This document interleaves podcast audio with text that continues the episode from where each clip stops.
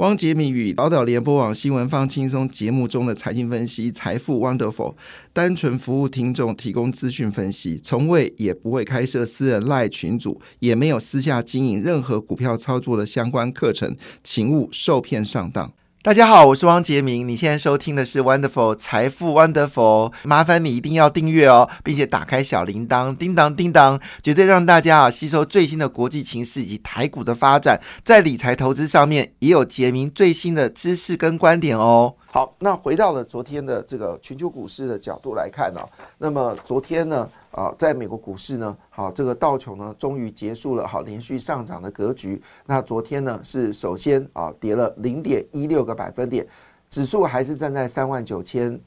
点的上方收在39069点。好，那当然整个指数里面呢是以费半指数表现最好，是上涨 1.05 个百分点。东北亚股市呢，虽然外资狂买南韩的股票，其实这段时间的外资买进台湾的股票是5亿美金哦，可是呢买进南韩股票呢则高达7亿美金哦，所以买进南韩的数字呢其实比一直以来从去年到现在都比台湾多，但南韩股市都上不了。其实南韩的股民都说要政府拿出一些魄力，就形成一个外资狂买南韩股市，但是呢本土在卖的一个格局哦，所以南韩股市呢一直没有办法突破26050点的关卡。那这几天短暂突破之后，果不其然，昨天呢又跌破了2650点哦，2650点，这2650点恐怕就是南韩现在的颈线哦，不突破这个颈线，恐怕南韩股市很难大涨。就像之前的日经指数在这个33500点，好，也是一个关卡。好，那现在已经昨天又上涨了，现在已经指数逼近到40000点了，现在收在 39233.71 点。很难想象啊，年初还在谈 33500 点啊，只短短2个月时间里，日本股市已经逼近到40000点了，涨势相当的惊人。中国股市经过了开门红之后呢，连续大涨3-4天之后呢，昨天已经开始回跌了哈。那么上海综合指数呢是下跌 0.93 个百分点，深圳维持平盘。好，但是呢现在对于中国股市呢，大家的说法是什么呢？好，能跑则跑，亏钱也要跑哦。那这个他们的说法叫做割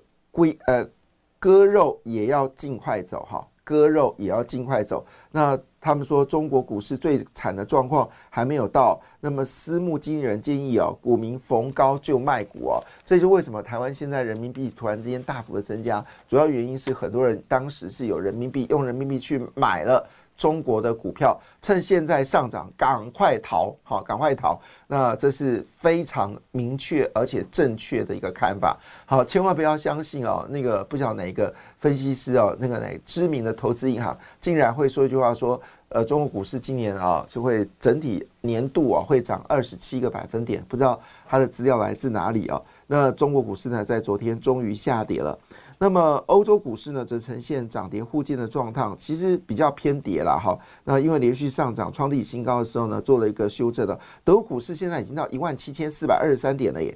哇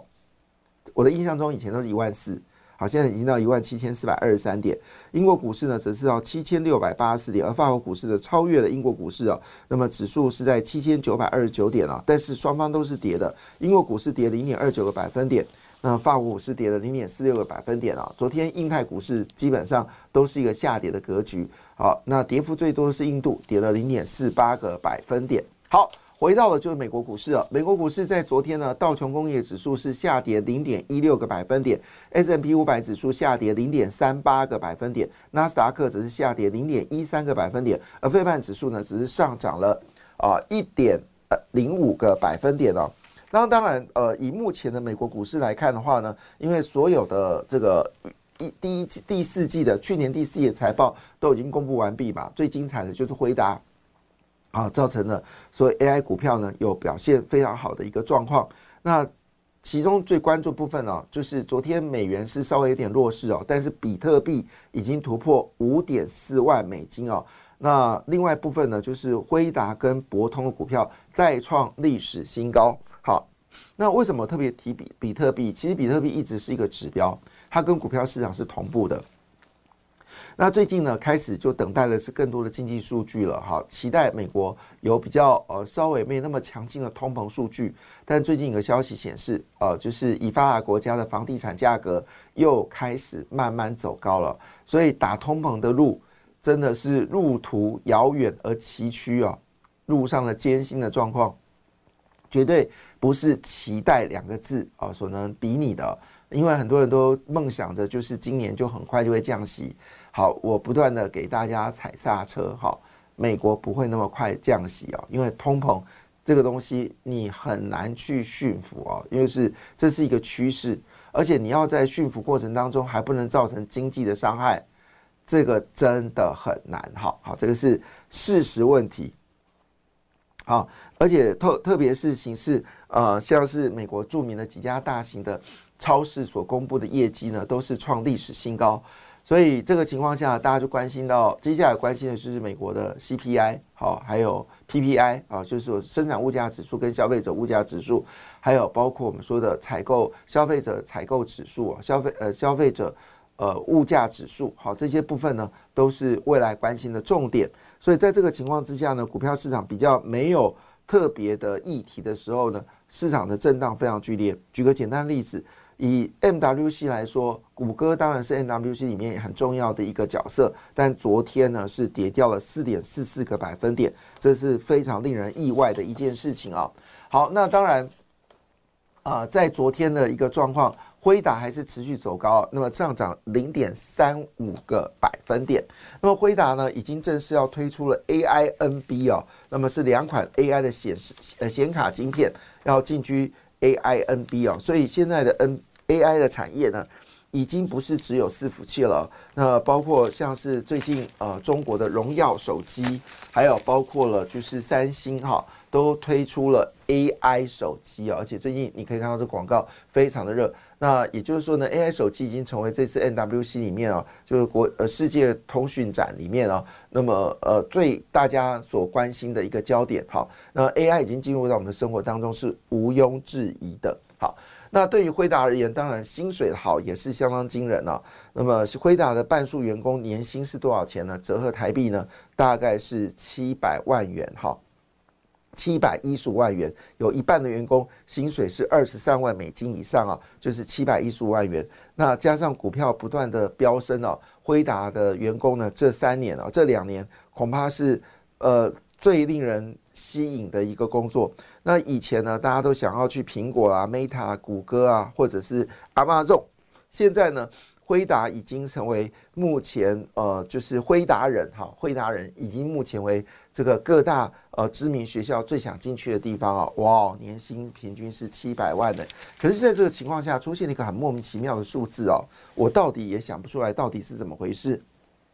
好，联邦银行呢出招了哈，他们提供了 8.0 的新台币这个定存方案，好 8.0， 好，那专案时间呢是到7月20号为止，7月20哦，乐天银行出现了 7% 的台币利率哦，那金额是在7万以内，好，时间是到3月31号，联邦是到这个7月20号，是安娜起码台湾就看不起了。利率喊到8%。好，当然这个是一则新闻，我们先把它提出来，因为它是台湾的14千金之一的微影啊。那微影已经公布业绩嘛，去年大概赚68块钱，今年的获利会比去年更高，而且会配的钱会到40多块钱嘛啊，这个要实际的数字再查一下。好，但是微影呢，突然之间宣布哦，他们要进行大规模的策略性引进大规模策略投资人哦，那宣布呢要办理私募。或者现金增资哦，它发行的部分呢是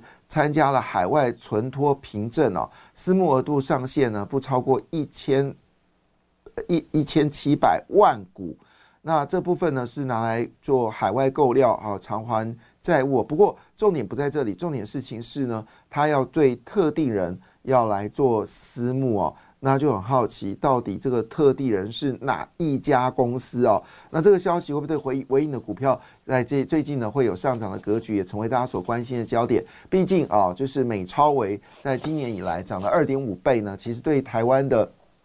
伺服器的厂商来说是具有指标性的。虽然昨天技嘉股票是下跌，但长期趋势大家没有改变哦，就是整个伺服器已经成为一个主流。那当然，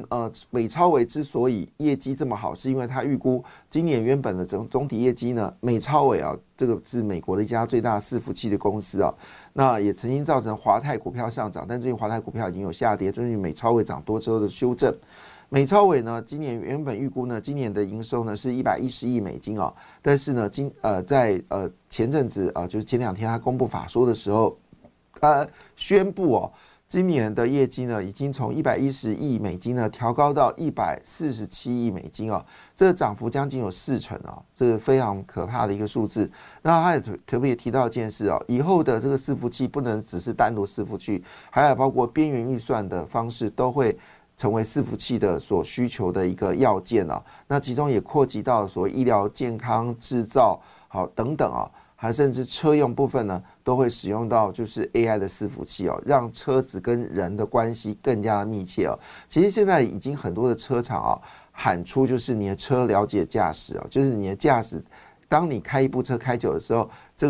个汽车呢会了解你的个性。好，当你一上车的时候，它可能就告诉你几个你最想知道的资讯，比如说电台就是播到宝岛联播网之类的事情。好，这是我们说的 AI 已经进入到人的每个生活当中，所以已经有人喊出哦，辉达股票上看到1400块，甚至有人预估哦，台湾将来会有16档好到18档的千金股哦，那也把台积电好列为是千金股的候选者。好，那当然最主要是因为这次在熊本的工厂呢，已经让全世界为之惊艳哦。那最紧张的当然就是中国跟南韩哦，南韩见证到台积电造厂的功能，以及日本要发展半导体的决心哦。那张忠谋在演讲当中曾经说过这么一句话，他说呢，其实他本来以为哦，台积电到日本盖厂呢，应该要花10年才会盖一个厂，就没想到在日本政府的协同之下，已经盖了已经只花2年了就盖好，而且量产。看在美国拜登的眼里，不知道是什么样的滋味哈。这个是一个非常严肃的话题。那我们知道，在昨天已经跟大家报告，已经第2场已经在规划当中了，现在第3场也可能会规划当中了，会不会有第4场、第5场、第6场、第7场？没有人说得准哈，因为只要日本政府敢花钱，台积电有人会花钱来帮忙解决土地问题，有人会花钱来解决水跟电的问题，有人愿意花钱好来补助好这个盖厂的资金，对台积电而言何乐而不为呢？这就我跟大家解释哦。为什么台积电最后要退出桃园跟台中啊？台中还没有退出啊，为什么要退出桃园？理由很实际啊！我1年的投资金额是几兆元的投资，那或者盖个厂，我至少800亿新台币起跳。然后你跟我那边543，那当然对台积电而言，它一定是为邦不入嘛，这很现实的问题啊！我投资金额这么大，你想想看啊。在这个台南，当时因为赖清德的关系哦，整体而言，台积电对台南投资金额上看到2兆元呢，2兆元，台湾 GDP 也不过23兆元而已啊，也造成现在台南经济富裕，当然也要留意啊，房地产不能涨太凶。好，那现在其实台南物价也开始走高，有人去在台南吃大肠包小肠，小小的一根哦就要价70块，我听完之后是什么鬼物价？好 ，anyway。好，这是我们说的题外话。所以台积电当然已经成为不是只有台湾台积电，现在也成为日本的台积电了，那而且声势非常强。那据了解的第3场会跟这个 Toyota 来合作，那也就意味着啊，全世界将会担心 Toyota 在台积电合作之下可能会更具有竞争力哦。那但是为什么这么说呢？因为我们台湾的量子电脑之所以可以在全球的竞争当中，我们量子电脑突然之间崛起啊，其实背后也是有台积电7奈米的助攻。所以也就是说呢，台积电所到之处就是半导体发展的方向。当然以这个角度来做切入，台积电的这个就是我们说的它的设备厂商肯定是赚到满手满钵哦。所以最近你看到几档跟台积电相关的设备厂商股价都非常凶嘛，像宏捷科啦，像是星云啦，好，这些股票都持续往上飙高啊。背后原因就是因为包括高雄的2奈米厂现在动作也非常快啊，有没有办法打破熊本奇迹哦？可在1年半时间里面，好，立刻工厂盖好，而且运作成功啊，也成为大家所关心的焦点。最新消息，2奈米可能在今年底或明年年初在宝山就会先试产了啊，那可能接下来就是高雄，所以也就是说速度已经决定战争了啊。那会不会就是最后？台中的1.45奈米啊，已经这个不抱1.4万也不抱希望，因为我们看到这个台中市政府很厉害啊，这个炒房地产是真的第一名啊，但是要替台积电解决问题呢是最后一名。怎么说呢？因为我们前阵还讲啊，这个水南机场的这个新创园区到底你现在进行如何呢？好，这个不重要，重要的是呢，最近开始拍卖地上权啊，所以非把房价炒到一平100万以上是誓不罢休啊。但是这对年轻人来说，这恐怕是很大的负担。不过，选票已经证明一件事：台中人爱卢秀燕，好，所以你们房价上涨，哎，是应刀也来急，好，就是你们这个一个平均薪水只有3万3到3万5，然后要负担这种所谓的40、50、60万一平的房价，好，那你们台中人觉得这个很幸福，我没意见。好。回来我们来看，就是一个很现实的问题，就是说有一个政府有没有竞争力哦？你可以看到，在最近的观光的题材，几乎都是高雄站在版面哦，就是有没有竞争力。所以相对于基隆一个 net 搞不清楚状况，好，就是然后一个在新店在深坑的火灾，然后台北市跟新北市长完全失能，好，那张善政还在睡觉，就你就看出来，就是说选民决定政治啊，哈。那政治又决定选民的生活，好，这是我们很现实问题，所以台中、高雄真的很幸福哦，所以这就是为什么后来高雄要把韩国瑜给踢出去。好，回到了财经部分，那么最近有一档 ETF 哦开卖了，这档 ETF 非常特别，它叫做上游半导体 ETF 哦，然后00941，而且这个它是一个全球型的哦，就是上游半导体。那这里面呢，日本就占了3成哦，日本就占了3成。那它所追踪的指数呢，是以费城半导体指数占，它是以叫做 ICEFACT 好 ICEFACT set 上游半导体指数。好，那这上游半导体指数并没有解释到底很详细的说明是以哪些地方为主啊？不过有特别提到日本的比重呢是占了27个百分点，这是一个新的上游半导体 ETF 哦，要募集了。而上游半导体 ETF 跟 AI 是绝对有直接关系了。那谈到台湾哦，那么台湾的国内景气呢已经确定全面回温哦，包括制造、服务、营建3大产业，好都。所有的指数全面性的一个走高，那其中营建业指数呢是最高的，是 106.49 分，那制造业是 98.05 分，然后服务业呢是 93.97 分哦，这数字倒是出乎我意料之外，我以为服务业是最高分哈。好，所以国内景气已经是全面的开扬啊，今年 GDP 绝对可以挑战 3% 以上。好，那就在这个时间点呢，好，为什么最近啊你会发现到台湾跟电力相关的股票呢，最近涨势非常凶悍了，一晃眼呢，中兴电已经从115块这个瓶颈点突破之后呢，现在已经逼近到150块了。我现在才知道，其实这些跟重电有相关股票最近表现都非常的凶悍啊。那原因在这个地方，就是呢，整个公建的经费创新高，商机是高达7800亿新台币，其中油电就占了35.5亿哦，35.5亿就大概说差不多3000亿新台币哦。那国道建设呢有15.18个百分点，那所以从这个角度来做切入，这就是为什么现在整个就是跟重电相关股票表现得非常的强劲哦。那因为昨天股市呢又接近到19000点了嘛哈。这个非常接近到19000点，那有没有机会突破19000点？似乎比市场预期的来得快。那所以呢 ，AI 火热，好，加上现在应该是2月底了，好，那3月就是第一季结束，好，那各个企业做账行情，还有投信要拼第一季的业绩哦，因为第一季很多人都在第一季决定买基金嘛，所以第一季的绩效就特别的重要。所以投信已经开始卯起劲来，对中小型类股开始做操作，所以现在已经至少有20档的股票，最近的时间已经涨1倍了哈，你也不知道你有没有赚到、哦，有20档以上的股票最近已经赚1倍了、哦，哇，太可怕了。好，那回到了就是最近当然大家有关心到，就是突然有一个集团出现叫上药集团，从来没有注意到这上药集团。那最近股价呢也是涨幅非常惊人哦，它旗下的公司有包括信利、上药跟斐城，完全陌生的公司，而且股价很便宜，上药只有19.6块，信利39.2块，斐城呢是这个 22.35， 但昨天全面性涨停板哦，突然冒出这家公司，倒值得去关心哦。那另外就是联发科集团最近表现也非常凶悍哦，那包括了就是达发，好，它旗下的金鸡母，好，是做车用的伺服器哦，最近股价也非常的凶猛，那已经回到了699块钱哦。好，另外旗下一个子公司叫做雅信。好，那股价呢是到了142块，联发科本身呢也涨到1115块。最新消息有外